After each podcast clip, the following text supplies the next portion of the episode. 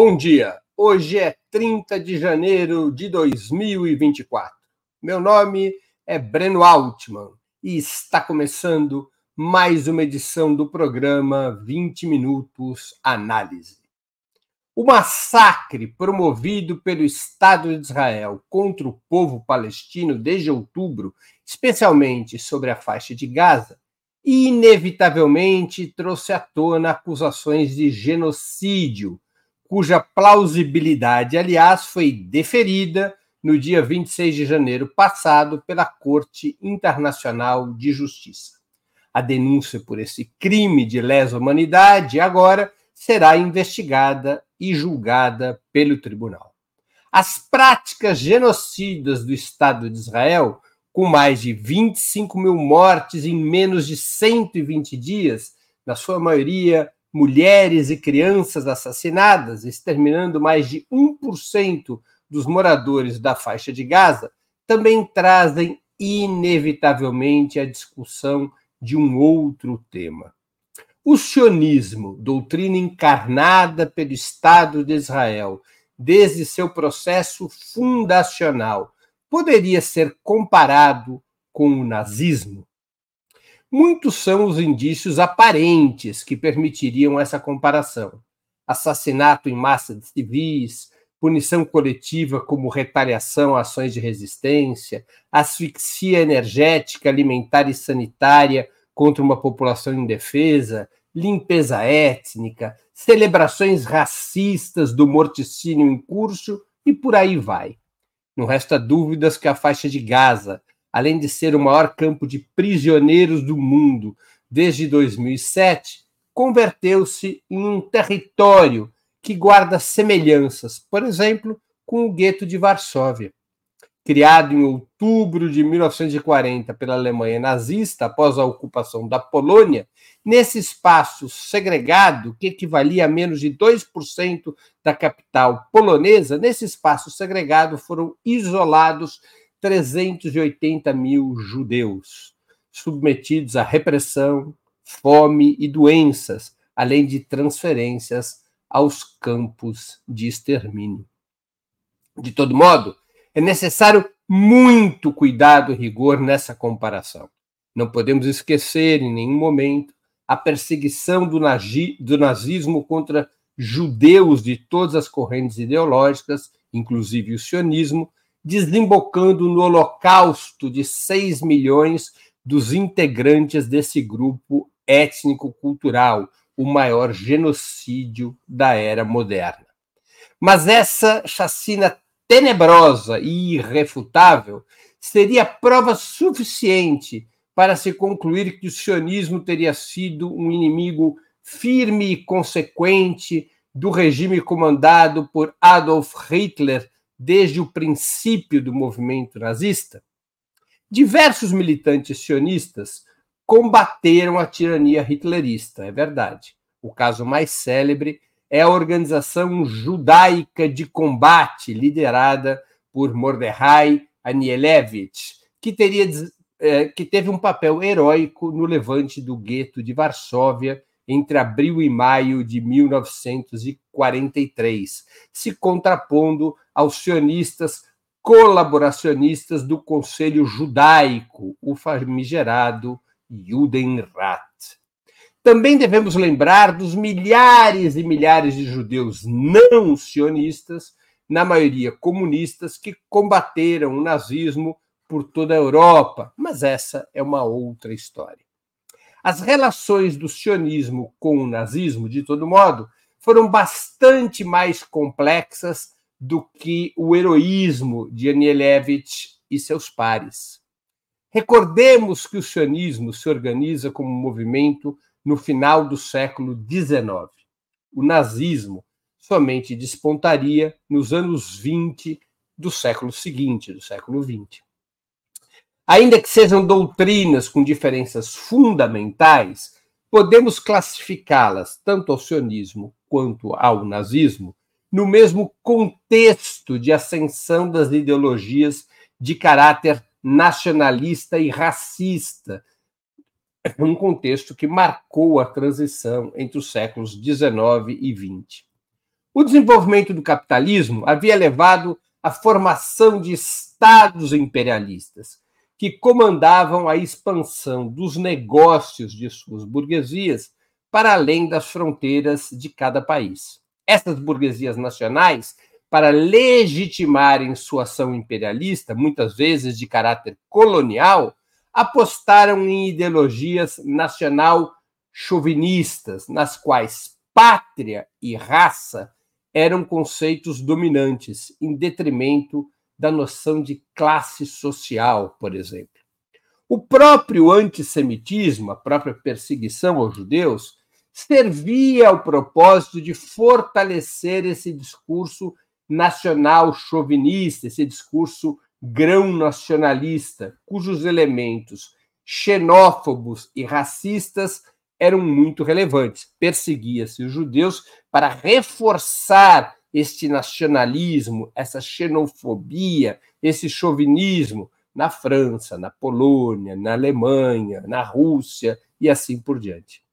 A narrativa desse nacionalismo burguês, repito, chauvinista, xenófobo, racista, seria dominante no cenário que conduziria à Primeira Guerra Mundial, na qual a aliança dos países capitalistas mais atrasados, formada pelos impérios alemão, austro-húngaro e otomano, se confrontaria com a coalizão das nações mais desenvolvidas, Inglaterra e França, apoiadas pelo Império Russo.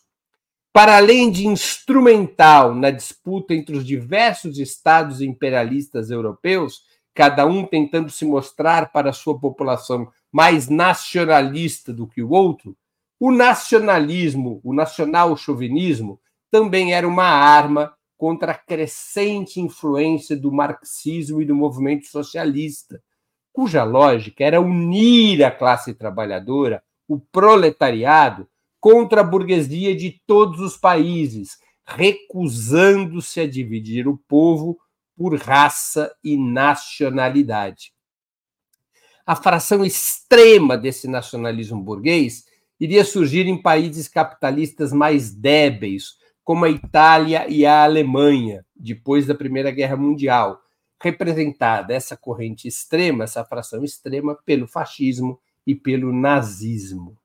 No âmago dessas doutrinas, do fascismo e do nazismo, destacadamente no caso do nazismo, no âmago dessas doutrinas estava um duplo objetivo: conquistar espaço para os próprios interesses imperialistas de, dessas burguesias retardatárias, a burguesia italiana e a burguesia alemã, e enquadrar os povos, o povo italiano e o povo alemão, na subserviência à pátria burguesa organizada por estados ditatoriais que buscavam aumentar o ritmo e a intensidade da exploração capitalista através de diversas formas de autoritarismo.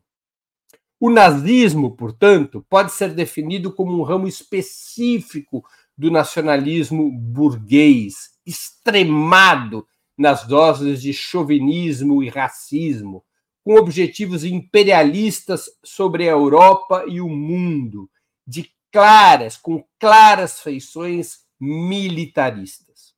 O sionismo é uma outra variável do nacionalismo burguês, com características distintas, embora também se apoiando fundamentalmente nos conceitos de etnia e pátria. Essa doutrina, o sionismo, dizia respeito a um pequeno grupo étnico-cultural e, se quiserem, religioso, de 15 a 20 milhões de pessoas espalhadas por vários países, sem ambições viáveis de hegemonia sobre o cenário mundial ou europeu, ao contrário do nazismo.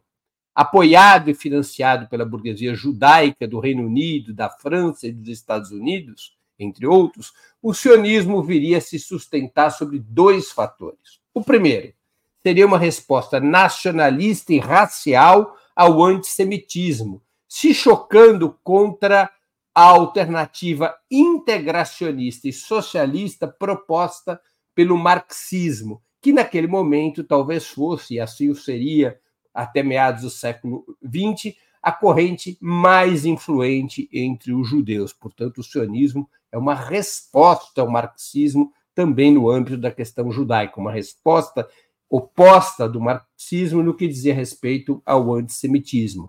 O marxismo propunha, para resolver o problema do antissemitismo, a revolução socialista, o fim das classes proprietárias, o fim da propriedade privada, que isso acabaria com a base do surgimento do antissemitismo. O sionismo propunha a criação de um Estado racial judaico na Terra Santa da Palestina, como eles diziam.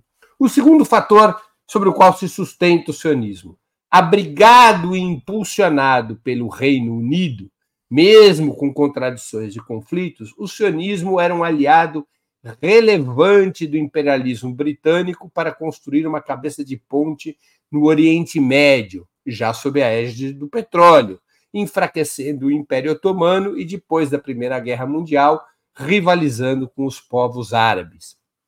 Fica claro, portanto, que o sionismo, ao contrário do nazismo, era uma corrente subalterna e não uma corrente hegemonista, uma corrente subalterna com objetivos específicos que se encaixava no sistema de dominação das grandes potências imperialistas, antes ao lado da Grã-Bretanha, depois sob a batuta dos Estados Unidos. O nazismo era outra coisa.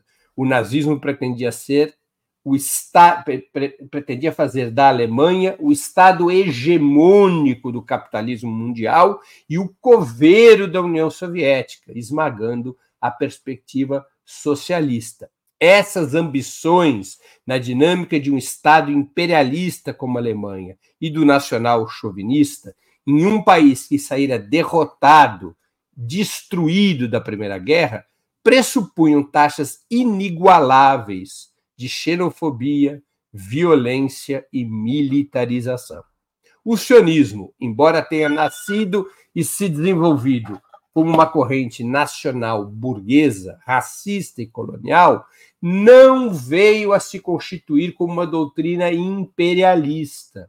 Seus objetivos, os objetivos do sionismo, se limitaram sempre a uma região específica, a chamada Palestina histórica, cuja ocupação sempre dependeu da subjugação de um povo periférico, o povo palestino, com aliados relativamente fracos, os países árabes, no curso de uma trajetória inserida na hegemonia imperialista das grandes potências. Portanto, fica nítida essa diferença entre o nazismo e o sionismo em relação ao seu papel histórico. Nessas circunstâncias, o sionismo jamais representou uma doutrina de confronto, sequer com o antissemitismo exalado pelas correntes nacional-chauvinistas preponderantes, pois o plano do sionismo era uma rota de fuga, um Estado étnico em um território estrangeiro, no qual a própria supremacia judaica seria a vacina contra o secular ódio europeu uh, em relação aos judeus. O historiador judeu Leni Brenner, de nacionalidade norte-americana, em seu livro Sionismo na Era das Ditaduras, publicado em 1983, infelizmente esse livro ainda não tem tradução para o português. Nesse livro, Brenner mostra claramente como líderes sionistas, ao contrário de se confrontarem ao antissemitismo na Rússia, na França, na Polônia e na Alemanha, consideravam que o antissemitismo era um fenômeno razoável. Afinal, se os fatores raça e nação são os dominantes, seria natural que cada raça rechaçasse outras etnias, que cada nação rechaçasse outras nacionalidades que oferecessem perigos ou rivalidades dentro de um mesmo território. A solução, pensava Theodor Herzl, o criador do sionismo e seus seguidores, estava nos judeus terem o seu próprio país, o seu próprio Estado, no qual também pudessem adotar práticas xenófobas, se necessário, práticas racistas, para garantir o projeto sionista de supremacia. Portanto, não havia entre o sionismo e as correntes nacional chauvinistas um antagonismo, um enfrentamento. havia um certo efeito espelho. O núcleo duro da direção sionista considerava que o antissemitismo, embora fosse brutal contra os judeus, provocasse dor e sacrifício, era um fenômeno natural para aquelas etnias e nacionalidades que haviam constituído um Estado. E que, portanto, a solução contra o antissemitismo não seria eliminar as raízes desse antissemitismo, mas sim constituir um Estado judaico que, se necessário, também deveria ter práticas xenófobas para defender a supremacia judaica, como os alemães, por exemplo, desejavam defender a supremacia ariana. Portanto, o sionismo, longe de ser é, inimigo do nacional-chauvinismo europeu ou até do antissemitismo, admitia como naturais esses fenômenos, embora dolorosos, buscando apenas um caminho parecido que pudesse ser liderado pela burguesia judaica e que viesse a mobilizar a maior quantidade possível de judeus do mundo inteiro. Essa maneira de raciocinar, essa maneira nacional chauvinista, embora periférica, essa maneira nacional burguesa, essa maneira racista de raciocinar, levou setores da burguesia judaico-sionista alemã a financiar o próprio partido nazista em seus primeiros anos, como demonstra farta documentação histórica. Os seguidores de Hitler eram vistos como uma ferramenta indispensável para derrotar o movimento revolucionário nos anos 20 e 30 da Alemanha, ao ponto de valer a pena para setores da burguesia judaica tentar amansar o antissemitismo nazismo com gordas contribuições eleitorais. Parte da burguesia judaico-sionista da Alemanha apoiou financeiramente a ascensão de Hitler. Alas fundamentais do sionismo repetiriam na Alemanha a mesma equação que Theodor Herzl empregara com o Império Russo, com o qual tinha muitos diálogos, apesar do Império Russo ser estruturalmente antissemita. Prestem atenção. A expulsão dos judeus notória prática antissemita de limpeza étnica, aos olhos de Herzl e da liderança sionista, essa expulsão de judeus poderia ser útil para os projetos do próprio sionismo, se viesse a impulsionar a imigração de pessoas e até de ativos financeiros para a Palestina, onde se buscava construir o chamado Estado judaico mesmo quando a direção do movimento sionista passou às mãos do chamado sionismo trabalhista ou sionismo socialista, liderado por Ben Gurion, que seria o primeiro primeiro-ministro de Israel. Os trabalhistas lideraram Israel desde os anos 20 até 1977, por praticamente 50 anos. Essa foi a fração é, dirigente do sionismo, o sionismo trabalhista ou sionismo socialista, mesmo quando essa fração trabalhista ou sionista socialista ascende ao comando do movimento sionista, esta mesma lógica de Herzl se manteria. O sionismo precisava de gente e dinheiro para o seu projeto. A imigração compulsória de judeus europeus, mesmo que acarretasse perdas e sacrifícios, poderia ajudar na estratégia de povoamento da Palestina, tanto em termos humanos quanto materiais. Foi assim que, a partir de 1933, quando Hitler ascende ao governo alemão e impõe sua ditadura, que haveria um grande acordo entre os sionistas alemães e o nazismo, um acordo que teria vigência até 1938. Chamou-se Acordo Havará, traduzido do hebraico, acordo de transferência, assinado em 25 de agosto de 1933 entre a Federação Sionista da Alemanha, o Banco Anglo-Palestino, que era dirigido pela agência judaica, e o governo alemão. Por esse acordo, ativos financeiros judaicos poderiam ser transferidos para, para a Palestina desde que pagassem 25% de impostos. E o governo de Hitler autorizaria a saída do país de judeus alemães para a Palestina. Parte desse fluxo financeiro ocorria através de uma empresa sionista chamada Renoteia, dedicada à plantação de cítricos, que captava investimentos entre judeus desejosos de imigrar para a Palestina, com o compromisso de importar para a região produtos alemães, cujo resultado da venda, uma vez vendidos esses produtos alemães, depois de importados, evidentemente, o benefício retornaria aos investidores. Era a maneira do dinheiro judaico, da burguesia judaica alemã, sair da Alemanha, ir para a Palestina eh, beneficiando os próprios investidores judeus que imigravam para a Palestina depois que aqueles produtos eram vendidos. E o compromisso para solidificar o acordo com o nazismo era comprar produtos alemães. O principal operador dessa empresa era um judeu sionista polonês chamado Sam que se tornou o principal negociador desta empresa da Hanoteia junto aos nazistas. Mesmo quando ocorreram tentativas de boicotar mundialmente produtos da Alemanha, em razão das suas leis racistas, o acordo Havará continuou a funcionar, assim como o esquema com a Hanoteia, que beneficiava produtos alemãos, alemães. A esse acordo Havará a esse acordo com a Haroteia se somariam, a partir de 1935, outras empresas com um perfil semelhante, como a Havará e sua afiliada Paltreu.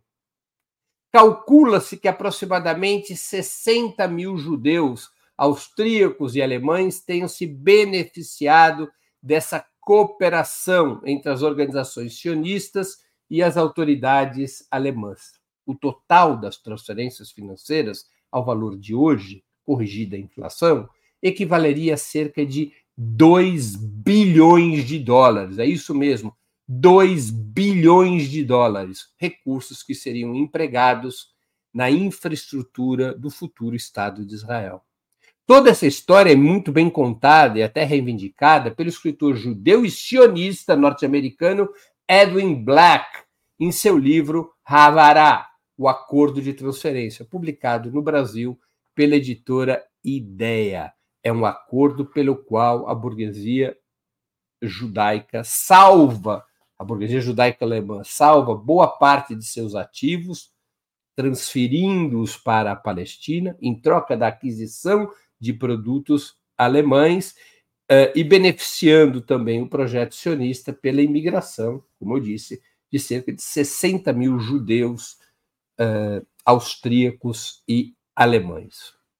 Como podemos ver, o comando sionista na Alemanha, além de ter financiado a ascensão de Hitler para combater o perigo vermelho, o perigo do comunismo, o comando sionista passou longe de pretender construir a resistência contra o nazismo, ao lado de outras forças políticas, em especial dos setores não sionistas ou anti-sionistas da comunidade judaica, porque muitos judeus não sionistas e anti-sionistas, milhares e milhares de judeus não sionistas e anti-sionistas integraram a resistência contra o nazismo na Alemanha, na Polônia, na União Soviética, na Alemanha, na Itália. O sionismo, ao menos o comando sionismo, sionista tinha outros planos fazer acordos que fortalecessem a imigração judaica de pessoas e ativos para a Palestina. A opção do comando sionista foi por um acordo para salvar a pele dos judeus mais ricos e parte da sua fortuna, garantindo fluxo de pessoas e recursos para a ocupação colonial na Palestina. O acordo Havará somente seria encerrado em 1938, quando os nazistas mudam sua política em relação aos judeus, de expulsão e limpeza étnica para aprisionamento, escravização e expropriação, transformada em política de extermínio, a chamada solução final, a partir de 1941. Até 38, os nazistas apostavam na expulsão dos judeus da Alemanha. A partir de 38, quando nós temos a Kristallnacht, a Noite dos Cristais, muda a política nazista. O nazismo expropria uh, os bens juda judaicos, as suas lojas, os seus negócios, as suas empresas, ao invés de ficar com 25% de imposto pela eh, imigração dos ativos financeiros, resolve ficar com 100% de todas as propriedades judaicas, os judeus são levados a campos de concentração e passam a ser utilizados como mão de obra escrava até boa parte, até o início, até os primeiros anos da Segunda Guerra Mundial. A partir de 1941, começa a ser construída a solução final, o extermínio dos judeus, o Holocausto. Somente então, a partir de 1938, que o movimento sionista alemão, ou o que dele restava, passaria a ter uma posição mais combativa contra o nazismo, a exemplo do que também aconteceria na Polônia e outras nações nas quais a aposta principal do sionismo tinha sido semelhante àquela aposta da burguesia judaica na Alemanha. Mas prestem atenção: mesmo em 1941, quando a solução final contra os judeus já estava em andamento, um importante grupo sionista da sua ala mais à direita, o grupo Lehi, também conhecido como Gang Stern, pois era liderado por Avraham Stern, esse grupo tentou um novo pacto com o governo nazista. Propôs-se a lutar ao lado da Alemanha nazista, naquele momento, em 1941, a Alemanha parecia invencível e o rival imediato dos grupos sionistas na Palestina era o Império Britânico. Este grupo externo propôs-se a lutar ao lado da Alemanha nazista em troca da retomada da imigração judaica de todos os territórios ocupados pelo exército hitlerista e do apoio alemão à criação de um Estado judaico na Palestina. Os alemães jamais responderam à oferta de Stern. O curioso é que fazia parte desse grupo um cidadão chamado Itzhak Shamir.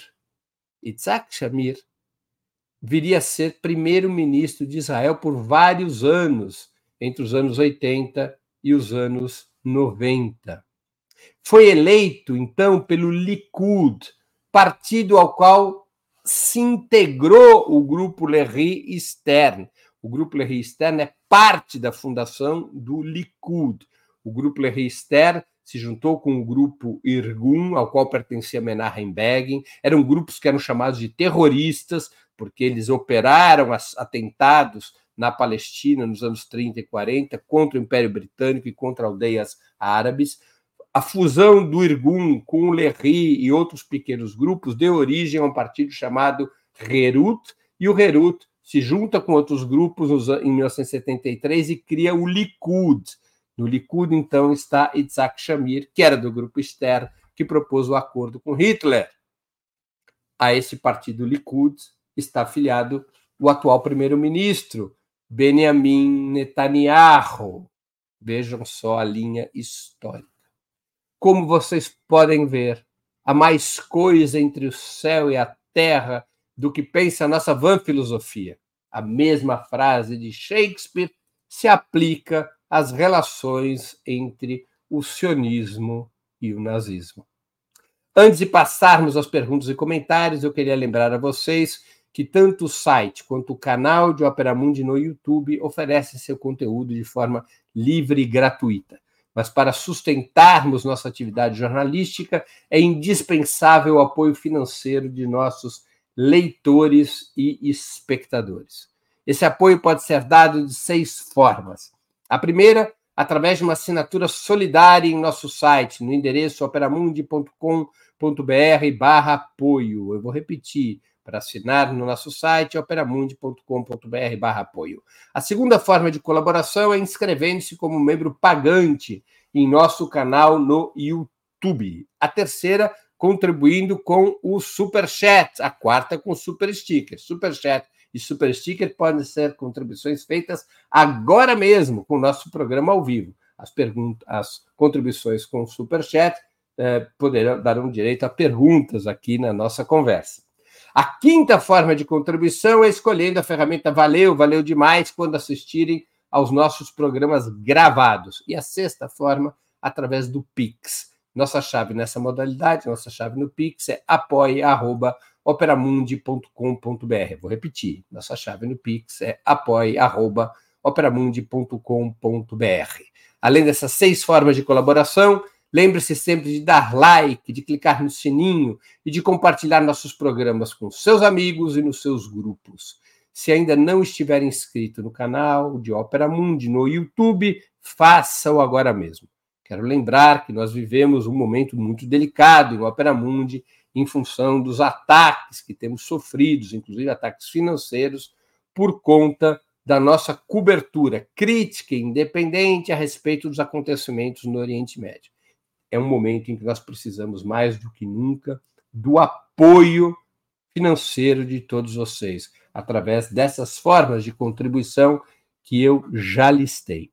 Para que vocês também não fiquem de mão abanando, até o dia 31, até amanhã, continua valendo a promoção que nós anunciamos. Quem fizer uma assinatura anual no nosso site, no link que está na tela, operamundi.com.br barra apoio IFEM anual. Vou repetir, operamundi.com.br barra apoio IFEM anual. Quem fizer uma assinatura anual no nosso site receberá de presente um exemplar do livro Contra o Sionismo, retrato de uma doutrina colonial e racista, de minha autoria, publicado pela editora Alameda, receberá um exemplar desse livro devidamente autografado. Portanto, são formas de contribuição que para nós hoje são essenciais para a gente poder atravessar esse período de turbulência no qual até mesmo eh, as vozes críticas ao sionismo eh, estão sendo perseguidas pelas entidades que estão amando do Estado de Israel. Bora lá para as questões. É, Rebeca pergunta: foi o sionismo que inventou o nazismo? Não, o sionismo não inventou o nazismo. O nazismo nasce do nacional-chauvinismo alemão do final do século XIX, que vai se desenvolvendo no início do século XX. São, é, embora o sionismo e o nazismo partam de uma mesma base é, conceitual, que é a sobreposição de raça e nação à ideia de classe, embora partam da mesma macro corrente ideológica, que é o nacionalismo burguês, eles não são produto direto um do outro. O, o, o, o nazismo é uma corrente imperialista, uma corrente ideológica imperialista, que buscava fazer com que a burguesia alemã viesse a ter a direção do mundo capitalista. E, portanto, isso pressupunha criar uma superpotência econômica e militar para cumprir essa tarefa. O sionismo não é isso. O sionismo é uma solução nacionalista, chauvinista, racista para o antissemitismo. Seus objetivos são específicos a uma determinada região que é a Palestina histórica, e diz respeito à construção de um Estado étnico, étnico judaico com pretensões coloniais, porque se tratava de ocupar um território que já era ocupado majoritariamente por outro povo, que é o povo palestino, então com pretensões coloniais, mas sem pretensões imperialistas. O, sionismo nunca se propôs construir um Estado que tivesse hegemonia do sistema imperialista. Então, é, o desenho gráfico do nazismo e do sionismo é o desenho de paralelas, não é o desenho da decorrência de uma sobre a outra, embora você possa é, identificar pontos de contato. É evidente que há pontos de contato, como ocorre com todas as, as doutrinas nacional-chauvinistas, com todas as doutrinas xenófobas, elas vai, vão ter pontos de contato. É, a Conceição Lima, que é membro do nosso canal e que, e que contribui também com o Superchat. Breno, em que momento os sionistas conquistaram os líderes religiosos judeus? Os sionistas não conquistaram, Conceição, todos os líderes religiosos judeus. Há uma divisão da religião judaica sobre o sionismo. Os grupos ultra-ortodoxos, eles são antisionistas. Por que, que eles são antisionistas? Porque eles não aceitaram a reforma religiosa que o sionismo patrocinou junto a outros grupos. É? Qual é a reforma religiosa? Nos textos eh, religiosos judaicos está dito que os judeus estavam na diáspora porque Jeová, Adonai, Deus, os havia punido por seus pecados. E que os judeus somente poderiam retornar à, à antiga Canaã, a Palestina, e reconstituir o seu reino, só poderiam fazer isso depois da chegada do Messias. Isso está escrito nos textos religiosos judaicos. Então, tentar voltar a Canaã, aqueles que ali não viviam, e tentar reconstruir o reino de Israel, ou o Estado de Israel, antes da chegada do Messias, para os ultra-ortodoxos é um pecado mortal. Então você tem grupos ultra-ortodoxos que colidem com o sionismo. Mas o sionismo patrocinou, já na virada do século XIX para o século XX, uma mudança em alguns outros grupos religiosos, religiosos invertendo esses fatores e se aproximando com isso da interpretação evangélica sobre o Velho Testamento. O que é mudar os fatores?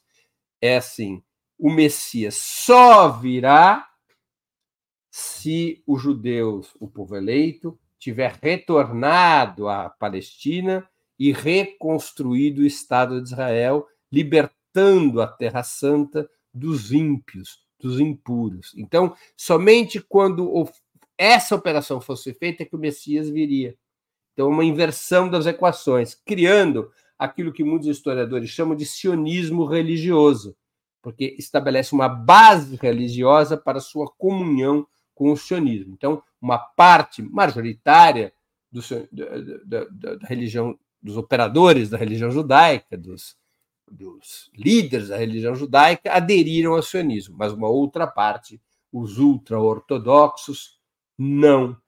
São contrários porque creem que o sionismo é, violou os textos sagrados do judaísmo. Guilherme Valente, que é membro do canal e também contribuiu com o Superchat. Obrigado, Guilherme. Como o sionismo lida com os recém-convertidos ao judaísmo e com essa visão de Israel messiânica que as igrejas evangélicas têm? Ah, eu acho que eles lidam muito bem, ficam contentes, especialmente com a segunda parte da sua pergunta. Né? Essa, essa comunhão com as igrejas, com os grupos neopentecostais, que é um fenômeno que a gente assiste há uns 30, 40 anos, fortaleceu o sionismo. Estabeleceu para o sionismo uma rede de relações, uma rede de alianças mais ampla. Né? Estabeleceu uma relação mais próxima entre o sionismo e um setor importante do cristianismo, o que antes não era é, razoável imaginar. Então, o sionismo gosta muito dessa aproximação entre o neopentecostalismo e o sionismo religioso. Ficam contentes da vida, se relacionam, intercambiam, é? Basta ver que existe um grupo hoje chamado sionistas evangélicos, que nem judeus são, mas que se transformaram numa corrente importante que tem e que faz muito muito negócio, tem muita uma receita elevada, organizando viagens religiosas de cristãos evangélicos a Israel, né, a Terra Santa. Isso é um grupo que chama-se ascensionistas evangélicos. Né? O problema da conversão no judaísmo, veja, eu não sou especialista em, relação, em religião judaica, né? então vou dar aqui uma resposta é, sintética. É, o, o, o, o, problema da conversão do judaísmo ele é um processo sofisticado, é um processo complexo, não é um processo simples, é, mas o sionismo se abriu de uma maneira mais generosa a esse tipo de, de processo, exatamente para ampliar a base populacional judaica uh, na região da Palestina, que é um grande dilema para o Estado sionista, aumentar o número de judeus na Palestina. Você ainda tem muito mais judeus fora de Israel do que dentro de Israel. E isso cria um problema demográfico para a consolidação do Estado sionista. E a conversão, você é, pode ser judeu, vamos dizer, segundo as regras estabelecidas, essas regras aceitas, né? Uh, você pode ser judeu por descendência matrilinear, descendência sanguínea, ou você pode ser judeu por conversão. Né? Então, o sionismo passou a ter simpatia pela, pela conversão. Né? Eu sou judeu não por conversão, eu sou judeu por origem matrilinear. A, a minha mãe era judia, porque tinha mãe judia, nascida na Polônia, cuja família foi é, destroçada é, pelo Holocausto. Né? Suas irmãs, todas, quase todas, morreram é, assassinadas pelo nazismo, morreram é, na resistência ao nazismo, assim, e muitos outros dos seus parentes. É, a Conceição Lima pergunta novamente. Aí, Conceição, gosto de perguntas. Como é, foram aos líderes.